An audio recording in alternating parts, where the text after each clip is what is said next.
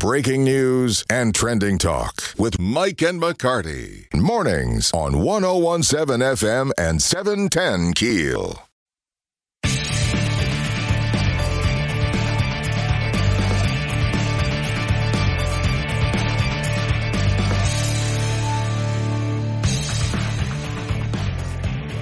One zero one seven FM seven ten Keel. Mike and McCarty in studio with uh, State Superintendent of Education Dr. Cade Brumley and uh, Dr. Brumley. You released the uh, state leap scores yesterday morning. We had a lot. We had a lot of good news. Uh, we had some things that we need work on, but let's talk about the good news first. Yeah, it's been it's been great being back home. You know, it's it's funny. People will say, "Thank you so much for coming to Northwest Louisiana." I'm like well, you don't have to thank me for coming home. I'm glad to be here. yeah. Um, so uh, I, I, guess the the bottom line behind all this, just like plain and simple, is two consecutive years in a row, uh, the state of Louisiana has shown growth on LEAP assessments that measure uh, English literacy, uh, math, science, and social studies. Uh, and at the same time, we have to recognize that in a state where we have been long challenged educationally, uh, we have to continue to work hard be urgent, be focused, because uh, we still have a lot of work to do. Mm-hmm. A lot of work being. Uh, some of the weakest parts were were mathematics. Yeah, I mean, we, we can we can talk about mathematics because if if we look at students in say third and fourth grade, and their level of proficiency in math, and then we track those students from say third or fourth grade through eighth grade, what we see is students over that period of time, actually we have fewer students being proficient in mathematics. So as students go through um, their their elementary grades and through middle school, their proficiency decreases. And look, that that's not just a Louisiana problem, and it's not just a problem this year. This has been a problem for a long time, and it's a national issue. Uh, and and we look we look to solve it. I mean, someone asked me, is there a place in the country that's like a model for this? And and we don't know of one, hmm. um, but but we intend for it to eventually be us. And I think one of the things that we can really do here is um, understanding that, that mathematics stacks on mathematics. So you you have to understand third grade math to know fourth grade math to know fifth grade math, and I'm just not sure that we have put enough emphasis and and given teachers essentially like permission um, to allow students the time in those early elementary grades to really drill on those basic math skills, those foundational skills. Like, you know, I'm a pro- proponent of, of simple things like get out the multiplication flashcards. Uh, get out rulers and yardsticks, get out measuring cups, you know, these manipulative type activities where kids are building those math skills. And I, and I think, um, in a quest for more higher order thinking in math, mm-hmm. um, we have neglected some of the basic skills. And so if students have, you know, a, a small deficiency in third or fourth grade, that deficiency grows over the next few years because they don't have those foundational skills. And so we're launching a math refresh. Um, it mirrors the work that we've done in literacy over the last uh, three years where we've seen tremendous success. Uh, and we look to, to have a solve here. Is a part of the problem on, on the math front, Dr. Brumley, that um, there's a shortage of math teachers. I mean, we know there's a shortage of math and science teachers, and that's an ongoing problem. Is that something that you're you're trying to work on solutions as well? Yeah, two, two things there. One, um, and and and you may know someone like this. Uh, I talk to elementary teachers all the time who are teaching sixth, seventh, and eighth grade math, and they say, "Hey." I never intended to be a seventh grade math teacher. You know, I thought I was going to be a second grade teacher, and here I'm teaching seventh grade math. And so we we we passed legislation this last session to help um, fund and, and provide supports for those teachers to to help them get uh, training. Um, the other thing that I think is really important here is we requested this last legislative session and, and got a funding source approved for differentiated compensation, which allows each school system in the state of Louisiana to get a uh, a pool of money that can be used in a market responsive way at particular vacancies. So if we look at vacancies across the state, they're not even. We know that they're in more high need schools. Um, we know that they're in special ed, high school math, high school science. And so what this pot of money that thankfully our legislature funded will allow a system to do is pay math teachers more uh, to allow um, incentives for people to do that work. So it's, it's a um, multi-pronged approach that we have to employ to solve for this. I know when I was in school, math was not my strong suit. Um, I, I did well. I love to read, even as a young child. I've always loved to read, and so obviously reading and writing were more in my wheelhouse, as they say.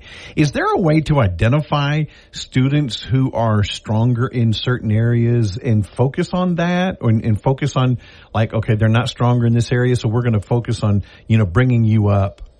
Yeah. That may be a stupid question. No, look, I, I, I think that people often feel that way. I mean, I feel like probably Our people, brains work certain ways, and, and some are math people and some aren't. people people are, are probably listening and saying, "Yeah, I'm I'm better at science. I'm not good at English." But the the problem here is like this self fulfilling prophecy. And if we are telling students in kindergarten, first and second grade, and helping them believe I'm not a math kid, guess what? They're going to think they're not a math kid, kid. Right, And so right. we have to make sure our messaging is right in schools that all kids are math kids.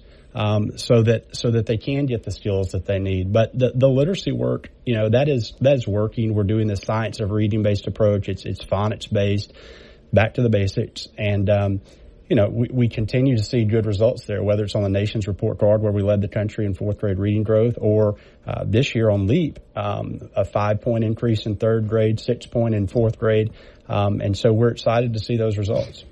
When we come back, can, can we hone in on how we did in Caddo, Bossier, Webster, uh, DeSoto parishes? Sure thing. All righty, cool. Dr. Cade Brumley, Superintendent of Education, in studio with Mike and McCarty, 1017 FM. Now more breaking news and trending talk with Mike and McCarty on 1017 FM and 710 Keel. In studio with State Superintendent of Education, Dr. Cade Brumley, joining us this morning. Dr. Brumley, let's hone in on how we did in uh, the Shreveport area, uh, Caddo, Bossier, Webster, DeSoto parishes. We're seeing improvements, I, I believe, in most areas, correct? Yeah, that's right. I mean, that's one of the reasons why I wanted to come up uh, here and, and make this announcement yesterday is because this region did particularly well. Um, so I was up here yesterday. Uh, board member Melerine from this area uh, joined me from the state board. Uh, and we we recognized uh, the systems in Northwest Louisiana. I mean, across the board for improvement. Caddo is up two percentage points in mastery rates. Uh, Bossier's up two. DeSoto's up two. Webster one. Uh, and if we look, if we look just around the region, Natchitoches, Red River, Sabine, Bienville, Lincoln, um, ev- everyone is up. Um, and so that's that's really good news. Seventy-five percent of the school systems across the state of Louisiana are up uh, and improved. Um, but at the same time, that means that those systems uh, that aren't, we're going to try and lean in a little more aggressively to see if we can't flip their trajectory. Fourth graders now in Louisiana, number one in the country. Is that correct?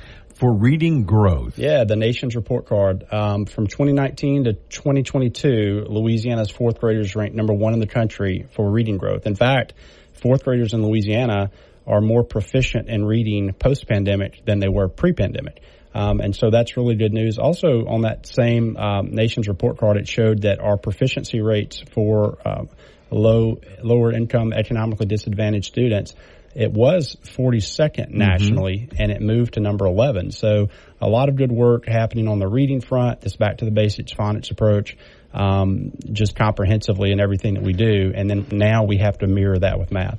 Do you believe, Cade, excuse me, Dr. Brumley, it's, bit, it's been a minute. Do you believe that we have now turned the corner pandemic wise, that you think we're now out of the woods from that loss of learning that we knew we had from those kids who stayed home for a year and a half? You think we've turned the corner? If, if you look at if you looked at the rates, the mastery plus rates on Leap in those content areas, um, you see that we are uh, one point away from being where we were in 2019. So that mastery rate was 34% in 2019. Today it's 33. So we are almost there. Uh, we're looking forward to later in the year when we release school performance scores because that's a more comprehensive look. That includes ACT scores, uh, credentialing, uh, other factors, and I think that that will even give us a clearer look of where we are in 2023 compared to 2019. But th- we have made sustained progress, and so I am pleased with that. And what happens now? Um, you know, a lot of a lot of people are concerned that oh, we teachers spend a lot of time teaching for that leap test, and and that that's such a focus. Um, do you agree that a that that is a focus, and how can we change that if we need to? Well, I think we have to assess core content. We have to know can students read? Can students do math? Um, the, the test that we give should demonstrate whether or not a student can do that. Um, and so that is that aligns to what a teacher should be teaching uh, in the classroom. Now, what we do need is we need more teachers. Um, and so then what, what do we need in order to have more teachers? We need to make sure that we have environments where teachers aren't burdened with paperwork and other bureaucracy. They need to be able to teach free of disruption. Um, they need to, to, to have uh, workplaces where they can grow and get better at their job. Uh, and they need pay that, that makes sense for them. Um, and so we are trying to work on all those fronts. We um, also, thankfully, with the legislation this year, passed the associate teacher bill, which allows for individuals uh, with an associate's degree from one of our community colleges in the state of Louisiana uh, with certain levels of supports and while being en- enrolled in a four-year program can actually be teachers in, in our schools. And so we're, we're excited about this opportunity. So I, I, would share with the audience that if you know someone interested uh, in going into the profession, have an associate's degree, have a bachelor's degree, have a master's degree, go to your local school system and say, I'm here and I, am ready to help because um, school systems need teachers we know the weakness was math, and, and as you said earlier, that's that's a nationwide issue, and there's no real program that we can look to. Uh, other than more teachers, are there concrete steps that Louisiana is taking or looking to take to help improve uh, math scores? Well, I, hone in on the teacher piece because uh, very little of the rest matters if you don't have a, a, teacher in the classroom. I mean, outside of the parent, there's nothing more important. But I do think we can look to um, high quality resources. I think we can look to how can we scale tutoring across the state during the school day with options after after school. Um, because a lot of the new research indicate that um, even small amounts of, of tutoring uh, in small groups can really do wonders uh, with with kids. And so one of the one of the acts of the legislature a couple of years ago is the Steve Carter Literacy Program. And so parents out there, um, if you want your child to get additional tutoring uh, after school, um, you can go to our website, Louisiana Believes, and and you can actually uh, qualify for a one thousand dollar voucher for tutoring services at tutoring entities across the state. Got a question for you from uh, one of our listeners who who says it's great to celebrate our successes, but what are your concerns about growing truancy and kids dropping out of school? Yep. Again, um, that's a that's a problem in Louisiana, and it's it's a problem nationwide. Um, one of the things we have to make sure that happens is is our school systems, uh, and they're working towards this, need to have really um, clean data systems to know the kids that are and are not truant or are and are not chronically absent. Um, the next thing that I think is really important is the work between the school system, the district attorney's offices, and the juvenile judges so that you have a very clean uh, process with everyone believing in their part uh, within their lane uh, with this responsibility. And then alongside that, you have to stack up um, community support, mental health services, other faith-based organizations to provide families uh, support. But really, this is I tend to say it's a local issue because locally you have different resources from from place to place. Now, as much as there uh, things that they do that we hate, uh, communism being the first priority. Uh, China does a lot of things well as far as education is concerned. If you take the propaganda out, what are some things that they're doing right that maybe we could we could model after?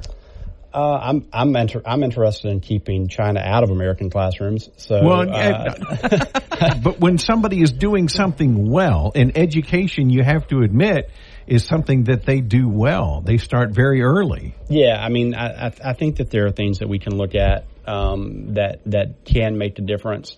Uh, for me, we're just trying to work on um, making sure teachers have, I mean, kids have access to teachers, trying to break down barriers so that parents can, can choose the school that makes the most sense for them, going back to the basics for uh, reading and math, and then trying to transform our high schools to make them more responsive to, to universities, workforce, and a high quality standard of living for kids. Lastly, before we let you go, we're going back to school next week.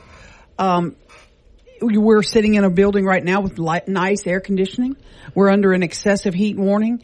What kind of concerns do you have about that with kids, you know, waiting out outside for the buses? Uh, some of the buses, not all of them are air conditioned right now.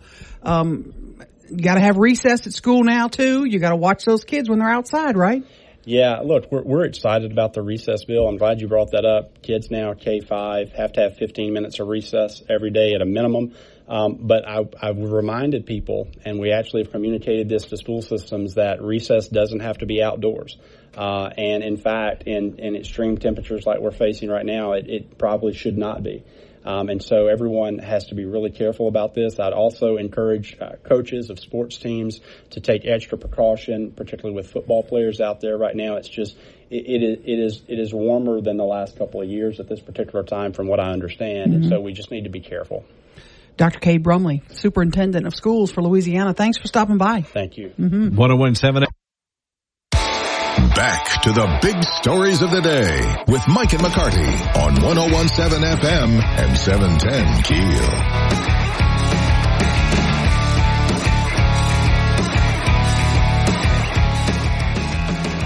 We just got a phone call, and uh, there are apparently some in Minden that are still without power mm-hmm. after the planned outage from last night. They were supposed to start at 10 last night, so I shot the mayor a text and he says the power is back on. We were out for three hours and 10 minutes. And I said, we just had a caller say that her power is still out. And the mayor of Minden says if anyone like that calls, they need to call the city at 377 2144 to report it. 377 2144. But for most of Minden, they're back on. Shreveport Mayor Tom Arceneaux joining us uh, just after the break. Uh, we'll uh, catch up on a. Pl- Back with more of Mike and McCarty on 1017 FM and 710 Keel. On the Jack Spring Electric Newsmaker Hotline, Shreveport Mayor Tom Arceneaux joining us this morning. Mayor, you've announced uh, your desire to form a committee for this bond proposal that you've got. Tell us about what's uh, what what your thoughts are on this. It is important for uh, any community to make continuous investments in its infrastructure, and we really haven't done that uh, in about nine years. So uh, I, it, it seems to me to be time to be looking at that and seeing what our what capital improvements we need to make in our infrastructure, and uh, then asking the voters to see if that's what they'd like to do. And uh, so I'm, we're putting together a committee that'll be 19 people, uh, seven uh, uh, seven pairs from each of the council members, and then I'll name five uh, to examine with the help of our department heads, to examine the needs of the city and come up with recommendations about what ought to be included in that bond issue, and then uh, then the council would be asked to call an election for April 27th of 2024. Uh, a couple of years ago, uh, we had four of five bond proposals fail. Voters um, haven't been very receptive to this. How do you hope to change our minds? Well, what I hope is uh, to do a better sales job uh, in terms of the convincing of the need. The need for these, uh, the cost of them should be very reasonable, and uh, just the idea that every once in a while you have to go out there and make investments to make your company better, to make your city better, to make your community better.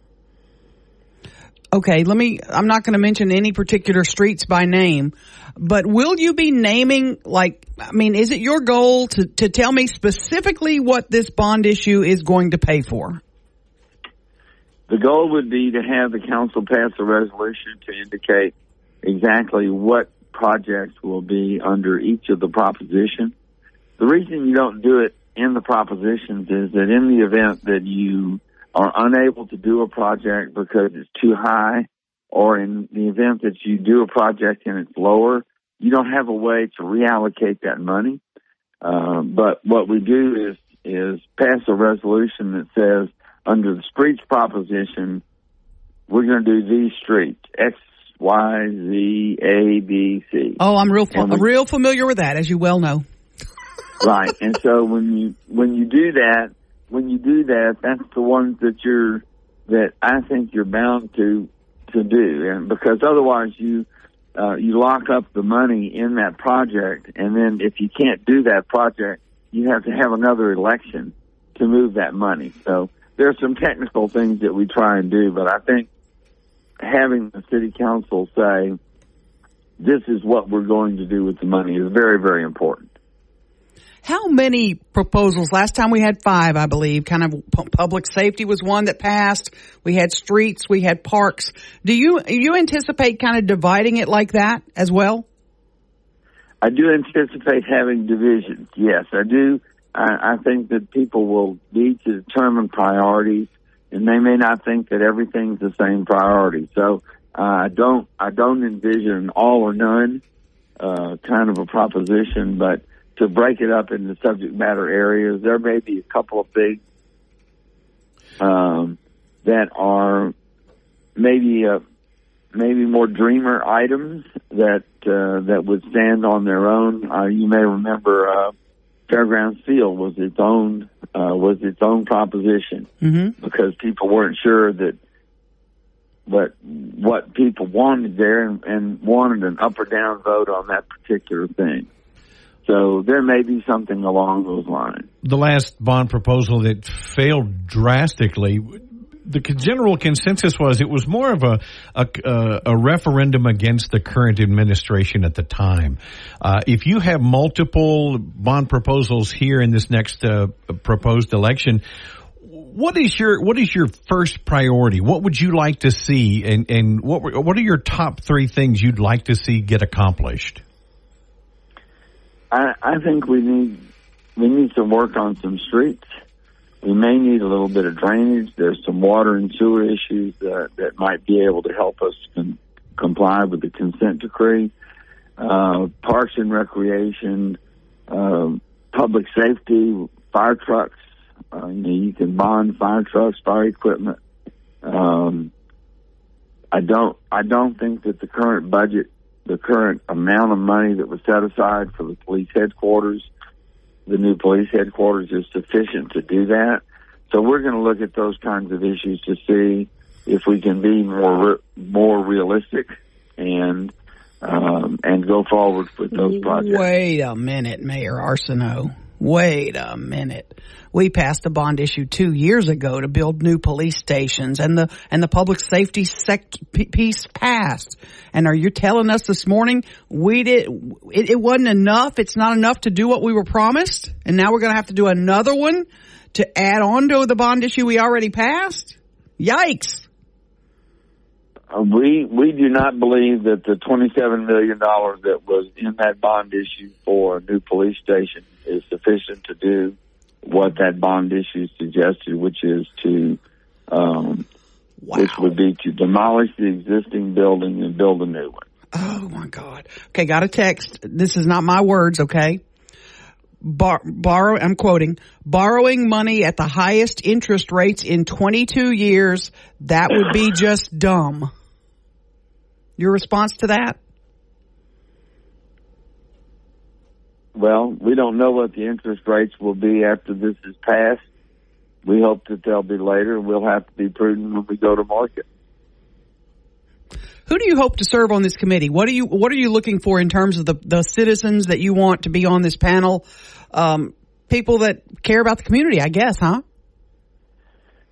People that care about the community. I trust the members of the council to appoint uh, people that are in their districts and that have an idea, have been involved in the community, to have an idea what priorities will be. We're, they're going to be guided by department heads who, you know, they have, all of our department heads have wish lists that uh, they like to do. So I think it'll be a cooperative effort, and I'll make my appointments after the council has made theirs to try and round it out and make sure that we have a good cross section of the community. Mayor, do you have public forums scheduled? How many are you looking to have? Uh, I had I actually had lunch with uh, with Larry Clark yesterday, and we talked about, uh, of course, all the meetings. All the meetings will be public meetings. So, um, but we talked about possibly two specific forums. Um, people will be able to communicate with the uh, with the committee at any meeting, but but to have a couple of specific uh, forums in different parts of the city. So uh, and and probably in the evening, so that people would have the opportunity uh, to go without having to take off work. One more thing, um, indulge me if you will. how will you promise us today that you will better track uh, proposals that are in this bond issue that they do end up getting done? Uh, Are you putting a system in place that we will better track these projects? Well, I'd like to say that we, we do. Some of that depends upon where the bids are. And as you know, we estimate a cost. Uh, and I know, uh, I know Knight Street is one that, uh, has a particular ring to several people. Yeah, maybe. And, uh, Well, several, meaning one, right? well, and you know, at that time, your engineers and, and architects make make an estimate what it's going to be, and sometimes they just are off, or sometimes you have supply chain issues like we've had uh, after COVID that have drastically increased the cost of the the cost of the project. So it is very important that we um, that we know that those things are there. That's one reason that we um, that we don't tie things to um, that we don't tie the propositions to specific projects, but but would pass a resolution that says this is what we intend to do. That way, you have accountability on the part of your council, which is very important. Dumb question. Uh, do, a- do you have a dollar amount in your brain? A hundred million dollar bond package? Do you, do you have an idea yet, or no? Um, I, I'm guessing that it's going to be somewhere north of a hundred million dollars. Whew, wow. We'll we'll wait and see who you nom- who you put on the committee. Looking forward to hearing those uh, those meetings.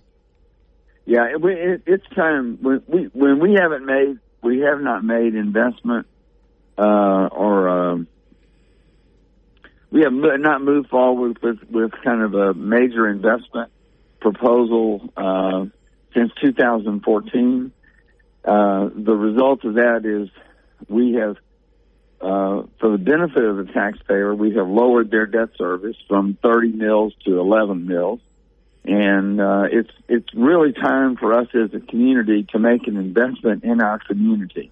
You know, there's an economic development component to this uh, because we'll put a lot of people to work, uh, and it will open up areas and improve areas of the city so that that everyone can benefit. So I'm I'm very excited about it. I think it's something that we can do. I think it's something the community can do, and it will let the community know, hey, we believe in ourselves. And I think that that's important. Shreveport Mayor Tom Arceneaux, thanks for talking with us. Have a great weekend. My pleasure. Thank y'all very much. Let's get back to the show with Mike and McCarty on 1017 FM and 710 Keel.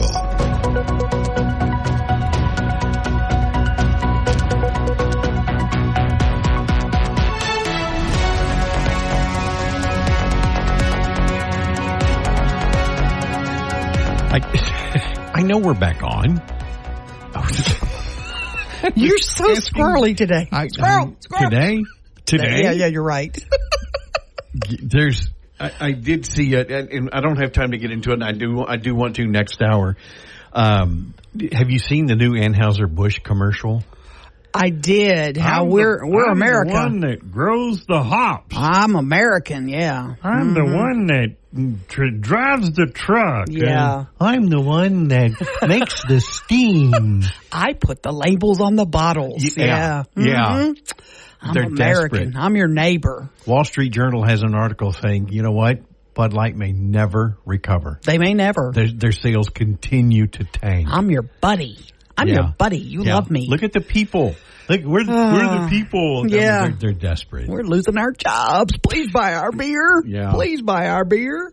Oh man. Shreveport Fire Chief uh, Clarence Reese Jr. going to join us. Uh, talk about the station number 20 out to Flournoy Lucas Road with the mold issue. We'll get the latest with uh, Mike and McCarty, 1017 FM.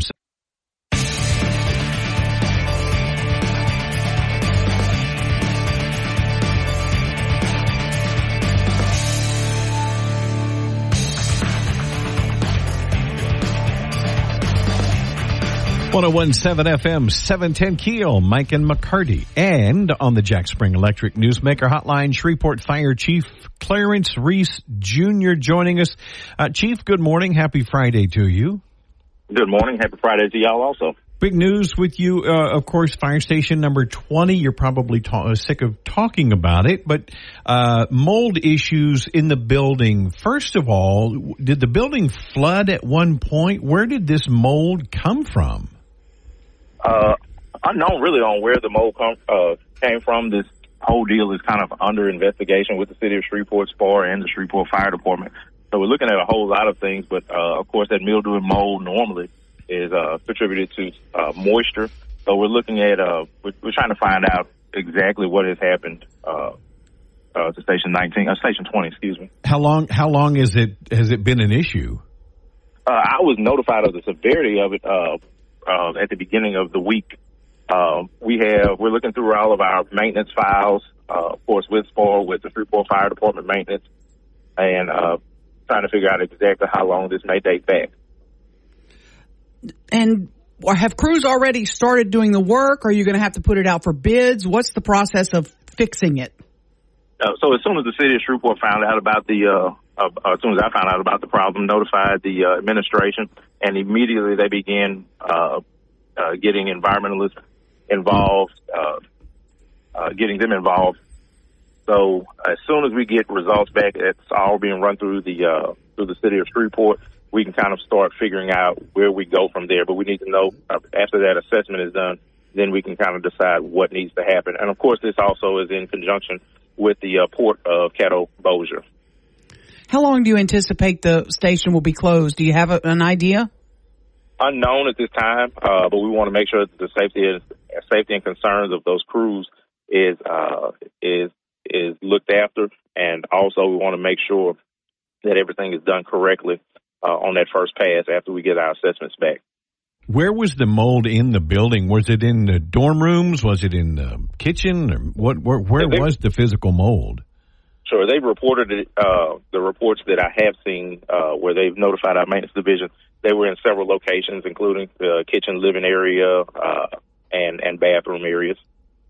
I believe Chief uh, Lee said that the this may impact response times in the area. Um, can you talk about that? Is that going to be a little bit of an issue? Sure, it, it will be a small issue. It won't affect the uh, it won't affect the service necessarily of the Shreveport Fire Department to those citizens. Uh, all of these fire stations are strategically located uh, throughout the city, uh, and it would be no different than if Station 20 was on a run uh, at the port and another run came in. We have Station 19 on Ellerbe Road. We have Station 3 right there on East 70th Street. We have Station 22 on the Southern Loop, and also a lot of that area is a mutual aid area where we run that with Caddo Fire District 5. So there should, if any impact, there should be a very minute impact to the uh, response times. Chief, I got a text from someone um, that knows about the building and apparently worked there years ago. I'm not sure. Who said, "quote Several firefighters that have worked there have died from cancer or been diagnosed." Is that a concern? Are you going back and checking, you know, health issue? Have there been health issues? Do you have that worry in your mind? Uh, of course, we have that worry when anyone has uh, has uh, perished due to any type of illness within the Shreveport Fire Department. Uh, we will again get with the city. Uh, we will take that assessment. We will evaluate all of that information. Uh, but at this time, we cannot contribute any uh, deaths to uh, any type of situation at station fire fire station number twenty. Have you had any complaints uh, filed at all in in regards to this, In regards to like health issues related to station number twenty? Yeah, so that uh, yes, they have. Uh, we have had complaints with about the mildew uh, in the station. Uh, there are records that we do have on file that uh, show where uh, ceiling tiles may have been replaced and everything else. So this is not an issue that has not gone, uh, that has not been untouched. Uh, there have been several remedies to try to uh, mitigate that mold. How far back have those complaints gone? Uh, that's something we're investigating right now. That is my chief of maintenance uh, that has those files, and we're looking at that right now. Our immediate concern was making sure when it came to my desk, the severity of it was taken care of immediately. Uh, that was the reason they were moved out of that station. Uh, once we actually had a, we had a meeting there, and I was able to see it for myself, uh, and it was made at that time to move them out of that station. Describe what you saw, Chief. What did you physically see when you were looking at the mold? uh, mildew, just like you would normally see in your, uh, I mean, in any in, in, in any home, is the same type of mildew or mold that uh that I lay my eyes on. Can't tell you what type of mold. Can't tell you if, a, if there are any di- different types of mildew. I have no idea. Uh, but what I saw was you know spots on the wall, discoloration of uh, some of the uh, ceiling area and uh, and paint uh, that was not really adhered to the wall. And and the work could you're hoping the work can start quickly. Y'all can treat this as an emergency, I would assume. Uh, absolutely, uh, but we want to make sure the citizens know that the the response times uh, of the Shreveport Fire Department, while I said may be minute, uh, that is the main thing we're worried about right now is making sure that we keep the same level of service to the citizens of Shreveport while also protecting the uh, health and safety of those firefighters. You guys were able to find another building to uh, accommodate your needs. What I, I think it's located on the port facility. Is that correct? Absolutely, right there on the four by four, uh, a little bit over four miles uh, from the actual fire station. Uh, the port was gracious enough to open their doors. We also had Caddo Fire District 5 where we were trying to get into their fire station. Uh, they were more than willing to accommodate, but also for the health and safety and the mental health aspect of those firefighters who kind of wanted to keep them together instead of uh, moving, busting them around the city. How old is this station, Chief? Uh, to my knowledge, this station was built in the mid Say that again. You broke up. Uh, I, I said, to my knowledge, this station was built in the mid mid nineties. Okay. Do you have mold issues at any other station? I mean, I, I know this probably sparks your uh, need to go check everywhere else. Have you found it anywhere else? It absolutely. Uh, I don't know about any other stations, but uh, as of yesterday, we immediately put out a memo saying if there are any health and safety concerns related to anything at the fire station or your health, uh, you need to notify our chief of safety, our maintenance staff, and our deputy chief immediately. We want an email record of all of those incidents. Gee, uh, Fire Chief Clarence Reese Jr., look, thanks for your time this morning, and uh, we hope this gets resolved quickly. Absolutely. We hope so also. Thank y'all for having me. You bet. Thank you, sir. Have a good weekend. 1017. More breaking news and trending talk with Mike and McCarty on 1017 FM and 710 Keel.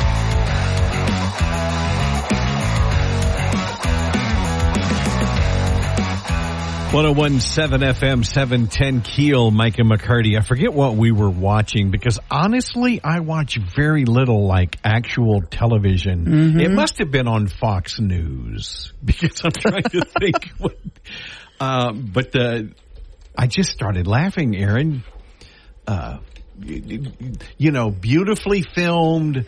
Uh, Americana, Oh, yes. rolling wheat fields. Oh, patriotic. You know, farmer, Mhm. I grow the wheat. I grow the barley for the, I make your beer. I drive then the truck. Yeah, Yeah. And then the and then there's one guy in front of this this, this big equipment. I make the steam that makes your beer. I put the labels on the bottle that makes your beer. I drive the truck and bring the beer to the store. All these people, they're they're trying to humanize We sh- we're supposed to love them. right. Mm-hmm. Bud Light. Yeah. And there's an article in the Wall Street Journal and and that said, and I'll quote, Bud Light sales may never fully regain the ground that they lost to competitors. Uh, stores and store owners are clearing their shelves to make room for other brands. And if if something's not selling, how many times have we heard over the past few months? You know, bar owners going, "Uh, people aren't buying it. I'm not going to stock something. People aren't buying. And Modelo is now the top selling beer in the United States. Modelo, which is a foreign Mexican beer, right? Mexican beer, yes. A Mexican beer is now the top selling beer in the U.S. Not Bud Light anymore. It said one of the biggest recipients of the switch is also Molson Coors. So hmm, Coors has mm-hmm. done very well. oh, absolutely, absolutely. And they're they're planning on an additional one hundred million dollars of marketing to keep that momentum going. is that going to bring people back to your beer? Are we going to love you again? No Coors. Oh, Coors, you're saying. planning oh, on, yeah. Oh, they're, they're they going, are. Hey, baby, let's keep this train rolling. Oh, rolling. yeah, I, I would do the same. Yeah. absolutely. But is this Bud Light commercial going to have any impact? Is it going to bring people back? I think people see through it. Yeah, they're they're they yeah, lost it's, them. it's unfortunate. It is it is unfortunate that people are suffering due to uh, a few woke up at the top. mm-hmm. But but you you make a bonehead marketing decision like they did. And they said that the marketing that marketing that particular marketing director was fired. Um, and you know, Anheuser Busch isn't even an American owned company anymore. InBev Right, is right. out of I forget where they are, Austria, or I mean someplace. Mm-hmm. It's it's not even an American, which is blows my mind when you think about that. Yeah. Really, Budweiser is not an American owned company anymore. What what what troubles me about it is when you make a a bonehead marketing decision, which obviously they would admit today was probably Well, no, a bonehead. They might not. You might be That's right. That's the problem. but it's never a one person decision. Right. There are people in that chain of command who all thought this is a great idea. Let's do this. Well, this will be wonderful for our company and for our beer and our image and our brand. And nobody said, Hey guys, this might cause a little bit of a backlash Let's, let's look at who buys our product. with our core. yeah, let's look at not cores, our core. Right. Let's look at who who our our average customer is. Who's the Bud Light beer drinker? Who is it? Who's drinking Bud Light? It's, It's, not men that with beards dressing up in in dresses and high heels. no, it's as a general rule. It really is not. It's it's middle America, redneck America, and yeah, that maybe you don't agree with everything redneck America does, but they spend a dang pile of money, and On and they were your core, and they drink their beer absolutely, and you lost them, and they're not coming back. They're done with you. It's like Obama's statement. Do you remember his statement? The Bible, what would he, Bible clutching, gun toting Christians? You remember that years ago? Hmm. something like that. Yeah. It's like, okay, wait a minute. Let's look at who you're addressing. Let's look Right. at the American population, and and as a, as a general rule, as a majority, Right. who are you distancing? Us deplorables, as Hillary Clinton referred to, Right. Conservative, average, flyover, you know, mid America citizens. Yeah. I just I Out watched that touch. I watched that new commercial and I think you go get it bottle label or you go get it truck driver, but I don't think I'm buying any more Bud Light. It's and and you can't fault. You can't say people. I mean, it's not the people's fault. No, it's not. And they and the Bud's already had to lay off workers. I mean, they'll that's probably the first round. It's I would free market. Mm-hmm. And, and people, you know, exercise their choices yeah. with their pocketbooks, mm-hmm. Absolutely. and that's that's what happened. You bet. Are the lights back on in Minden? We got to talk about that in a minute. Ruben, Ruben will let us know. He's going to follow up. You got you got family over in Minden, mm-hmm. Yep, yep. and friends. Most of them, yeah. You went to high school with the mayor for That's right. crying yeah, loud. I did. You went to jail in Minden. He'll tell yeah, yeah, I did. A couple of times, one or two times, yeah. After the local news. Back with more of Mike and McCarty on 1017 FM and 710 Keel.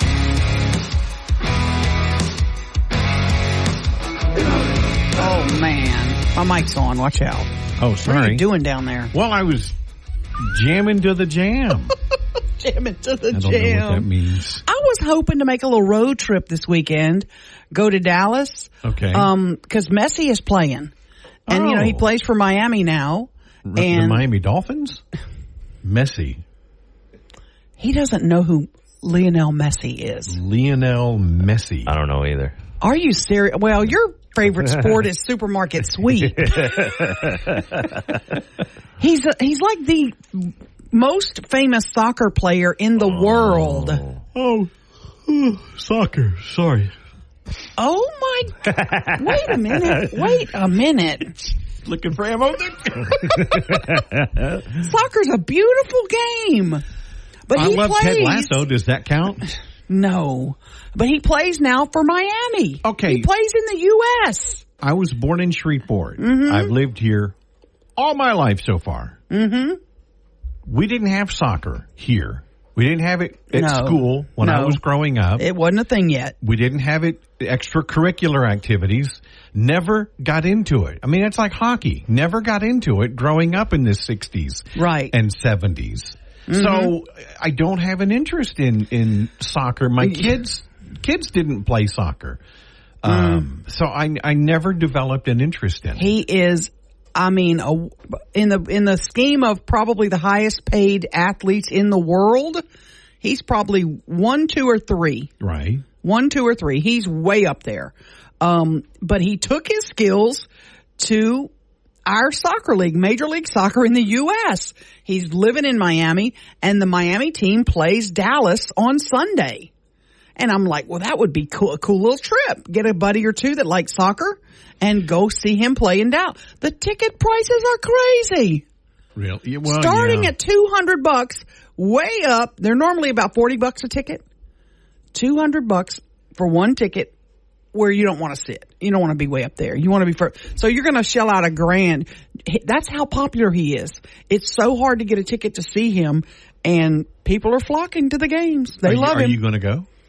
no, I'm not going to pay that much money. I'll watch it on TV, But but, you're you're rich. I'm not That's that not rich. issue for you at I- all. You know, it, I, You the ticket flight I know. come home. The ticket I want is a thousand dollar ticket, and I can't justify a thousand dollar ticket for one soccer match. I'll wait till he does a few games and then makes his second round, and maybe the prices will come down. But Dallas is all a buzz about it. I mean, people can't get the tickets fast enough. They're they're selling out everywhere. The scalpers are making a fortune on it. So My man crush is Drew Brees. Okay. I wouldn't pay a thousand dollars to see Drew Brees. I know, I know. If I'm it was one on one, sitting Yeah. in a table and having barbecue together. exactly. I'm sorry. I get that, and I and you know I'll watch the soccer game. I love soccer. I'm I've been I was a soccer mom for years and years and years, and still love to watch lots of soccer matches. I'm watching the ladies now; they're in the knockout rounds now. But um, Messi coming to Dallas, that's a pretty big one, and I thought maybe it'd be fun to go see. Nah, not for that price. not happening. Sorry. what if you won the lottery though? What if you won? Oh, if I win dollars? tonight, you'd yeah. buy a whole section, wouldn't you? Oh, I'm in a box somewhere. You- I'm buying somebody's suite. You'd buy back. No, it's not backstage. It's locker room access. Oh yeah. Ooh. Ooh. Uh oh. Sorry. thought of that. Yow. Uh, update on Minden Power situation next. Mike and McCarty. One zero one seven. Back with more of Mike and McCarty on 1017 FM and 710 Keel.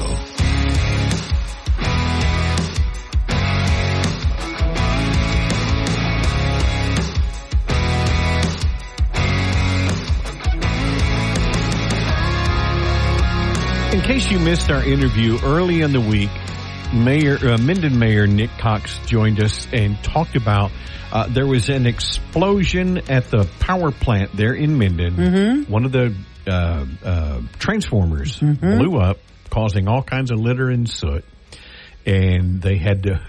Yeah, I was good. The uh, they had to shut down power last night to make repairs. Needed Yes. repairs. I think the bulk of the town was out for about three and a half hours. About Am three hours and on that? ten minutes is what the mayor told me this morning. And so, but apparently, uh, people are, there are some who are still out of power. Yes. Uh, we got a call earlier this morning. Ruben loves to get phone calls, by the way, uh, 320 Keel. And if, um, if you have, need to find out about, um, I just got thrown something again. Ruben's mad at me now. Uh, but uh, it, if you are still out of power, you did hear from the Minden mayor earlier this morning. hmm Texted him and asked about the power situation, and Nick Cox texted me back and he said, if there are any folks in Minden still without power, you need to call and let them know at the town hall at 318 377 2144. 377 2144. Let them know any issues you may have. Again, they planned it to do it overnight in the overnight hours. 10 p.m. I believe is when they turned it off. And he said his power was out for three hours and 10 minutes. So that would be 11, 12, 1, 10 in the morning apparently came back on. If they started it right at 10, Um, and that was probably you do, you do math like I do. I count on my fingers. I do my ciphering like Jethro Bodine.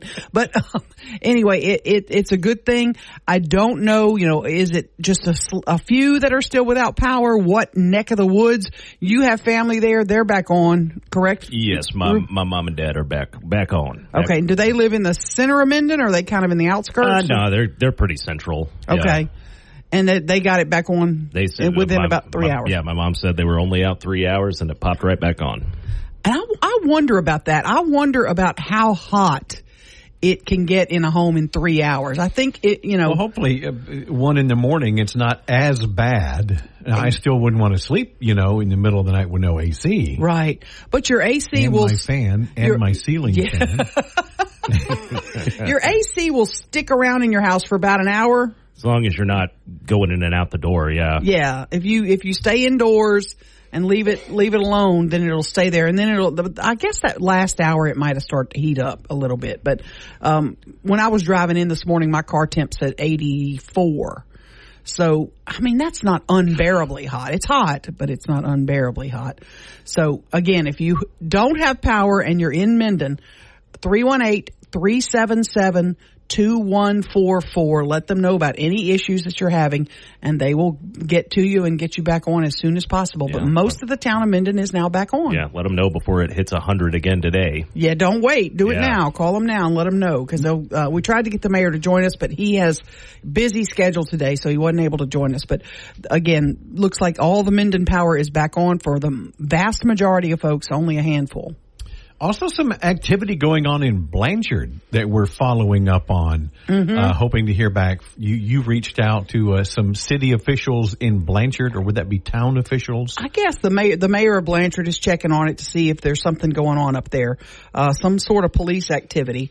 So the the mayor is getting with the chief, and he said he will. I will get with the chief, and I will let you know what's going on. 1017 FM, 710 Keel. Let's get back to the show with Mike and McCarty on 1017 FM and 710 Keel.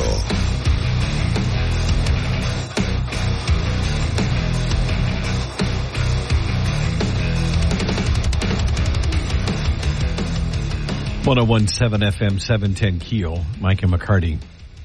I walked into the studio yesterday after you know we we'd gotten off, mm-hmm. um, and Ruben was still in here working. I was like, "Dude, you have somebody you know somebody coming in that kind of thing?" He says, "No, I got a post I'm working on." oh, oh, Oh, oh, my, there it this is. unbelievable. stop, stop. Sorry about that. Um, yeah, you you got a video of a gator. Now it's it says a gator attacking a, a crawfish. What is this? It's a it's a it's a crawfish boat uh, basically for these crawfish farms. You know, in, here in Louisiana, we we grow rice, and then once the rice is harvested, we flood the rice fields and we start on the crawfish. Okay. we seed them up with crawfish, and and the they're very shallow. You know, and they have these little super flat bottom boats with these cage wheels on the back that kind of Look push like them a through the paddle mud. wheel off yeah. of a paddle boat. Yeah, and and so this crawfish farmer's uh, riding riding his boat through one of the little uh, ponded areas, ki- you know, just collecting his crawfish, and probably what looks to me like a ten foot gator thing is huge. comes up on him and bites, holds on to that cage wheel, and goes for a little ride. It's amazing. He's within four feet of the guy driving this machine. I mean, he's right there in his face. This is unbelievable video. If you I'm- haven't seen it yet, I'm not exactly sure where this takes place. I'm assuming South Louisiana, so this is probably something this dude deals with Yeah. on a weekly basis. and I got a I got an email yesterday from a man by the name of uh, Oakwan is his name. So he's from down that way, and he said you need to see the full video of that.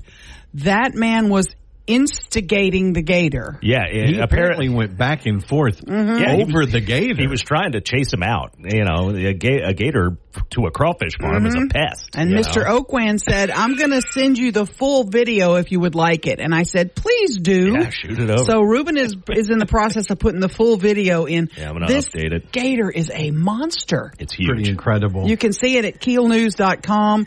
I, I, to me, and I've seen a gator pretty up close because we used to have one that would sun on our property on the north side of Cross Lake. And I would see a big one out there on, on, on our land. Mm-hmm. And they, they just chill. They'll leave you alone. But if you mess with them, watch what they do. Biggest one I've ever seen. Uh, my uncle's caught it on Toledo Bend gator hunting, 13 and a half feet. Monster, a dinosaur. Oh, that's what they are. Yeah. Dinosaurs. They're That- awesome. Yeah, watch this one jump out of the water onto this crawfish machine. Shock! I was like, "Whoa!" He, it goes to show how down. yeah, it goes to show how strong their jaws Yes. are too. 'Cause He mm-hmm. lifted up into the like his feet were all. He was off- lifted off up by ground. his mouth. Like, Yeah. Yeah. Unreal. You can check that out on keelnews.com. Mm. 1017 FM.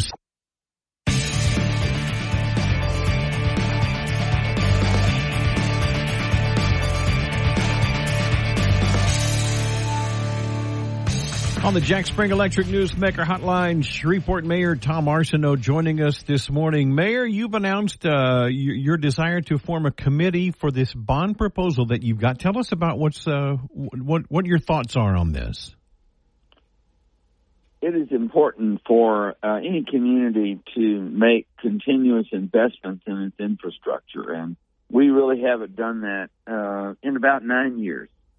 So uh, I, it, it seems to me to be time to be looking at that and seeing what our what capital improvements we need to make in our infrastructure, and uh, then asking the voters to see if that's what they'd like to do. And uh, so um, we're putting together a committee that'll be 19 people, uh, seven uh, uh, seven pairs from each of the council members, and then I'll name five uh, to examine, with the help of our department heads, to examine the needs of the city and come up with recommendations about what ought to be included in that bond issue, and then uh, then the council would be asked to call an election for April 27th of 2024. a couple of years ago, uh, we had four of five bond proposals fail. Voters um, haven't been very receptive to this. Uh, How do you hope to change our minds? Well, what I hope is uh, to do a better sales job uh, in terms of the convincing of the need, the need for these. Uh, the cost of them should be very reasonable, and uh, just the idea that every once in a while you have to go out there and make investments to make your company better, to make your city better, to make your community better. Okay, let me. I'm not going to mention any particular streets by name, but will you be naming like? I mean, is it your goal to to tell me specifically what this bond issue is going to pay for? The goal would be to have the council pass a resolution to indicate exactly what projects will be under each of the propositions. The reason you don't do it in the propositions is that in the event that you are unable to do a project because it's too high, or in the event that you do a project and it's lower, you don't have a way to reallocate that money. Uh, but what we do is is pass a resolution that says under the streets proposition, we're going to do these streets X, Y, Z, A, B, C. Oh, I'm real And we- real familiar with that, as you well know. right. And so when you when you do that, when you do that, that's the ones that you're that I think you're bound to to do, and because otherwise you uh, you lock up the money in that project, and then if you can't do that project, you have to have another election to move that money. So there are some technical things that we try and do, but I think having the city council say this is what we're going to do with the money is very very important. How many proposals? Last time we had five, I believe. Kind of public safety was one that passed. We had streets, we had parks. Do you you anticipate kind of dividing it like that as well? I do anticipate having divisions. Yes, I do.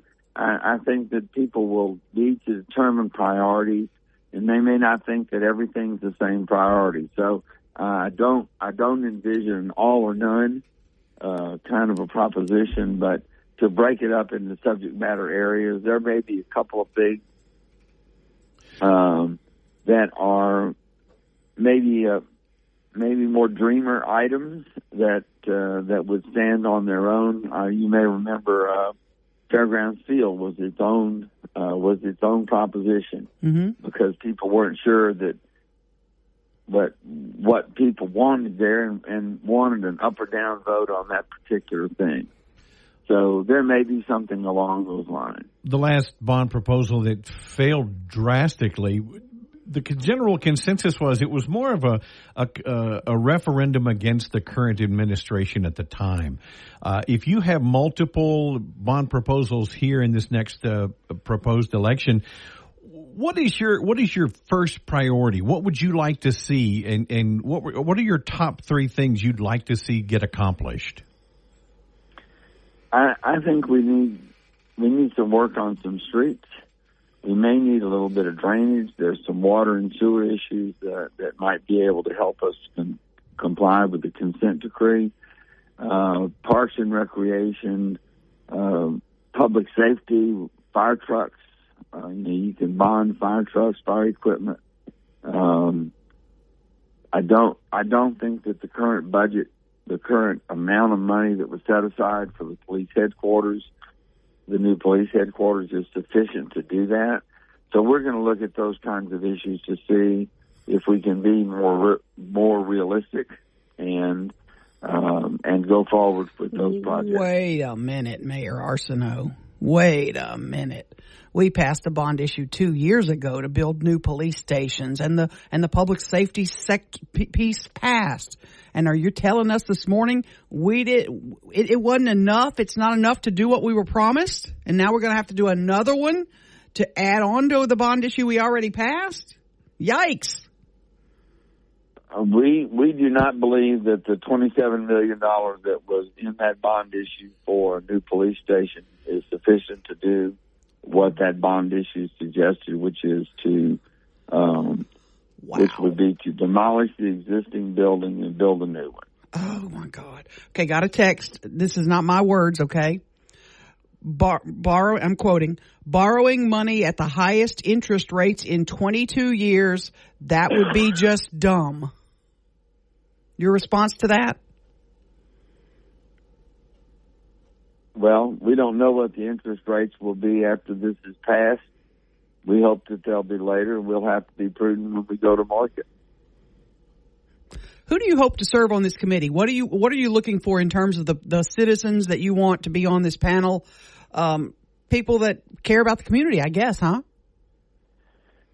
People that care about the community, I trust the members of the council to appoint uh, people that are in their districts and that have an idea, have been involved in the community, that have an idea what priorities will be. We're they're going to be guided by department heads who, you know, they have all of our department heads have wish lists that uh, they like to do. So I think it'll be a cooperative effort, and I'll make my appointments after the council has made theirs to try and round it out and make sure that we have a good cross section of the community.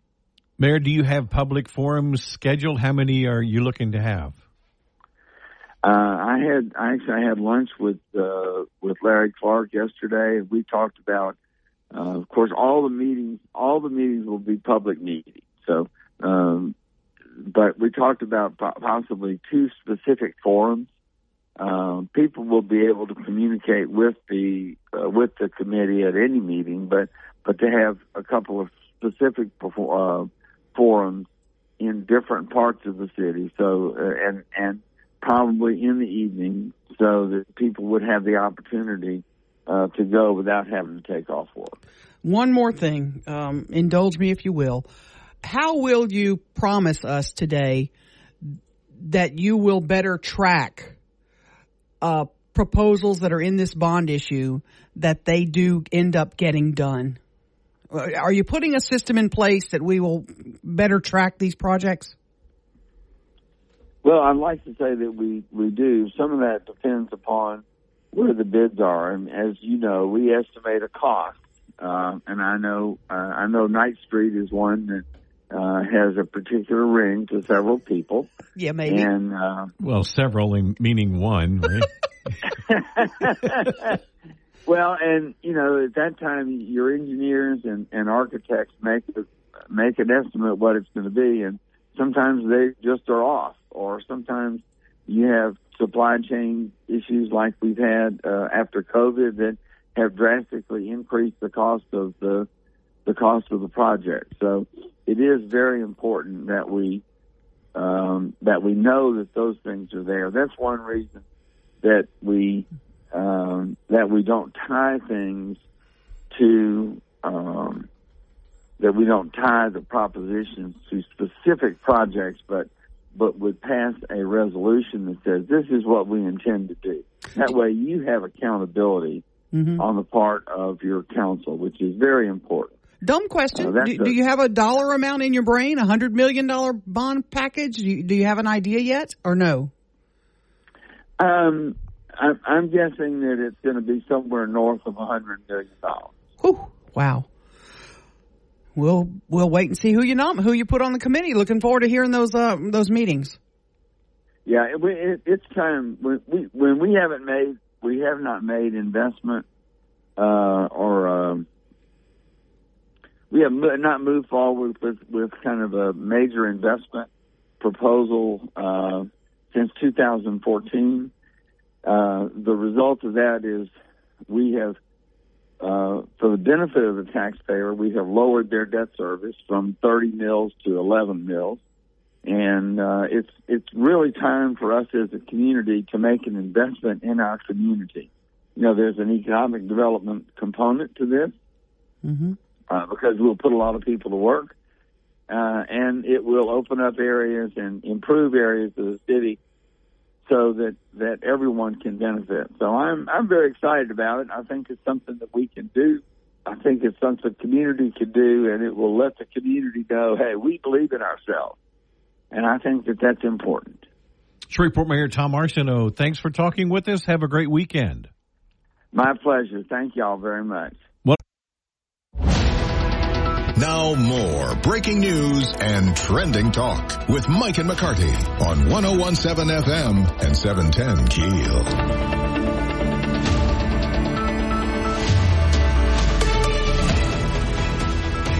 I totally missed there was an NFL game last night. I didn't know it until this morning. I totally missed it. what was it? The Jets and Cleveland. yeah, the, the I'm sorry. and that was the Hall of Fame game. That's the best you come up- got. I don't know how they come up with those teams. And Aaron Rodgers wasn't even dressed. Aaron Rodgers, yeah, he, he's was- of course the new quarterback for the Jets. Mm-hmm. Is he hurt or is he just not playing quarterback when he's been in the I league know. for twenty years? Is he hurt or is he just not playing He's these early not games? Going to go play a pre preseason? not game. happening. Yeah, this was the Hall of Fame Drew Brees game. didn't even yeah, didn't even play until like the last preseason Right. game just to get a little field time in before the I, opener. I liked watching the field, and I know I didn't watch the game. I just happened to catch a few minutes of it because it was um, on late. But it was um, the the end zone said Tom Benson. Hall of Fame, yeah, Really? I- yeah. It had Tom Benson on the field, and I thought, why is that Tom? Say Tom Benson. I guess something about the the Canton Museum Yeah, or whatever is dedicated to Tom Benson. So they had his name on the field, and I thought, well, that's kind of cool. You know, the legendary Saints owner. Right. So I thought that was neat. But it, I don't even who won the game. I, I I know the Jets were behind at the oh. end, and I'm not even sure who ended up winning the game. Does it matter? It It's- it's doesn't matter. No, it really doesn't because they, they don't count. Do the NFL preseason games? Do does anybody really care? No, I, I wish they would eliminate them. They need to. Maybe- maybe- I, as I saw somebody go down last night, I saw a guy get hurt, and I thought, Duh. I remember uh, years ago. Uh, uh, Deuce McAllister getting a high ankle sprain in like the second to last preseason game. Oh, that's frustrating. and he's out for now for several weeks of the Oh, season. gosh. And I'm like, seriously, why are we doing this still? This is ridiculous. Yeah, I'm I'm with you. I, maybe play flag football, you know, just to get people out there to get reps, to get the rhythm, to get you Just know. practice and then start the season. I know, I know. But uh, um, oh, obviously, they'll never not do it because people buy tickets And and for me and go see them. to actually see there was a game last night, my endorphins started kicking in. No, wait. I'm I started watching- going, oh, football, football. I'm watching all these LSU posts and the teams getting ready, and Mm-hmm. Yeah. I'm like, I start getting goosebumps. Ball practice at Tiger Stadium yesterday. Kind of cool. Yes. Uh, Fire Chief Clarence Reese Jr. talked with us about the uh, the mold at Fire Station Number Twenty. Find the latest information coming up at eight forty with Mike and Mc. Back to the big stories of the day with Mike and McCarty on 1017 FM and 710 Keel. Well, if you haven't heard this story, Shreveport Fire Station Number Twenty, they discovered mold in, a significant enough amount to move the entire staff, evacuate the building, and they're going to have to perform mold remediation. And uh, we've got Shreveport Fire Chief Clarence Reese Jr. joining us right after.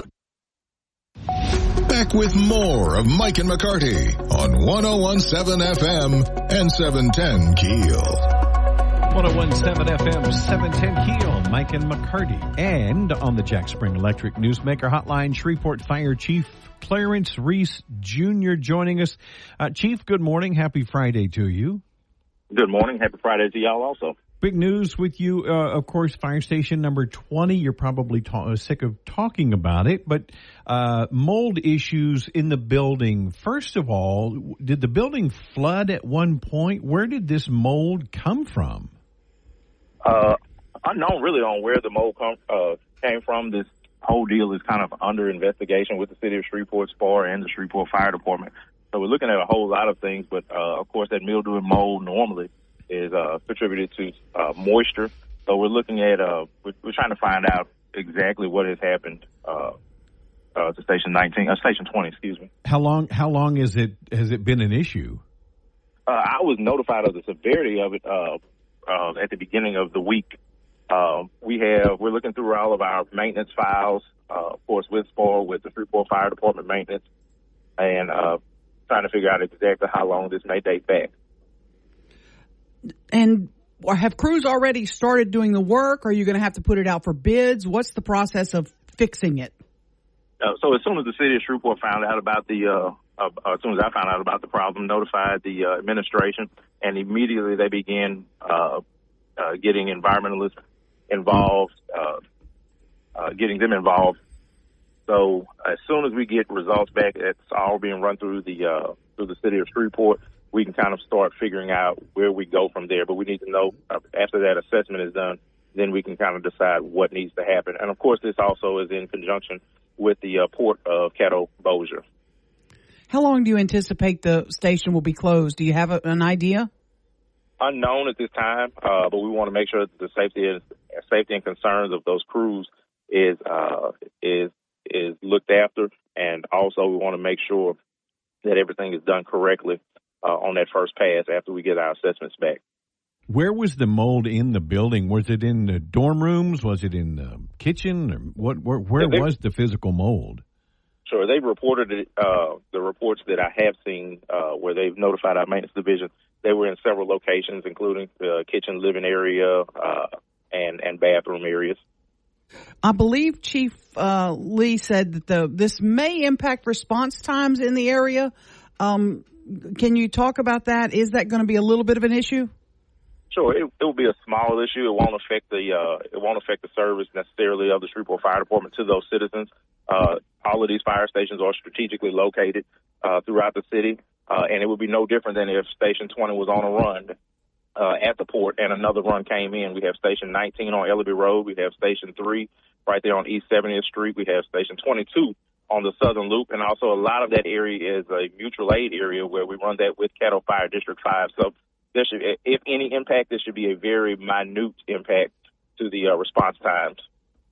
Chief, I got a text from someone um, that knows about the building and apparently worked there years ago. I'm not sure.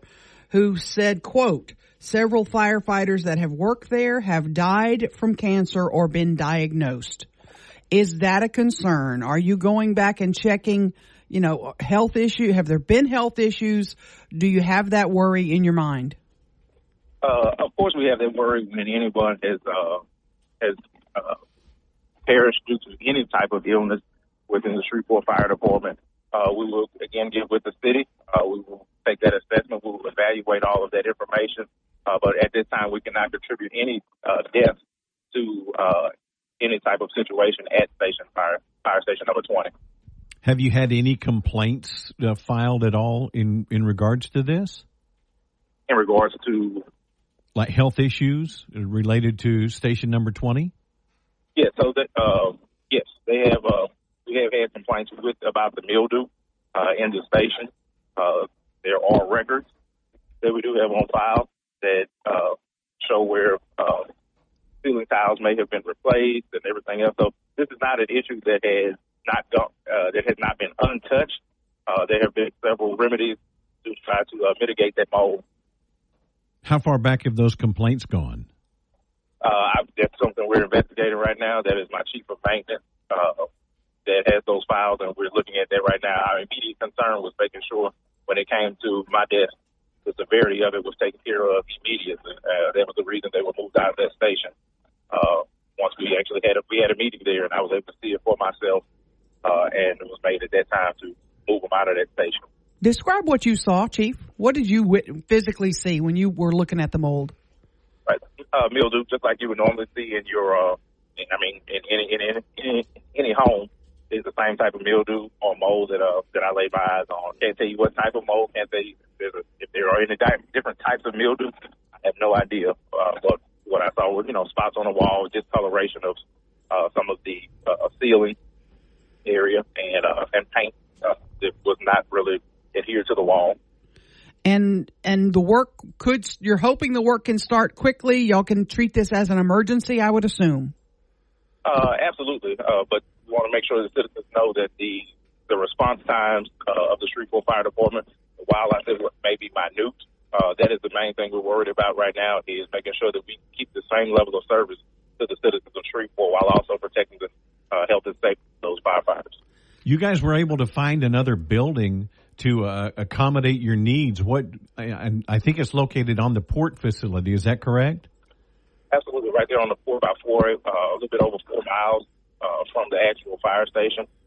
Uh, the port was gracious enough to open their doors. We also had Caddo Fire District Five, where we were trying to get into their fire station. Uh, they were more than willing to accommodate, but also for the health and safety and the mental health aspect of those firefighters, who kind of wanted to keep them together instead of uh, moving, uh, busting them around the city. How old is this station, Chief? Uh, to my knowledge, that station was built in the mid. Say that again. You broke up. Uh, I, I said, to my knowledge, that station was built in the mid mid nineties. Okay. Do you have mold issues at any other station? I mean, I, I know this probably sparks your uh, need to go check everywhere else. Have you found it anywhere else? It absolutely. Uh, I don't know about any other stations, but uh, as of yesterday, we immediately put out a memo saying if there are any health and safety concerns related to anything at the fire station or your health, uh, you need to notify our chief of safety, our maintenance staff, and our deputy chief immediately. We want an email record of all of those incidents. G, uh, Fire Chief Clarence Reese Jr., look, thanks for your time this morning, and uh, we hope this gets resolved quickly. Absolutely. We hope so also. Thank y'all for having me. You bet. Thank you, sir. Have a good weekend. 1017.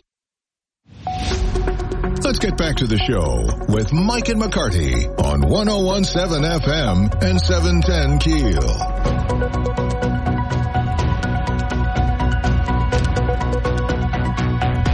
I'm not quite sure what this, our message on the Shreveport Security Systems message board, uh, last hour at the, at the end of the hour, I don't remember what we were talking about, but Gigi says Ruben was being nice.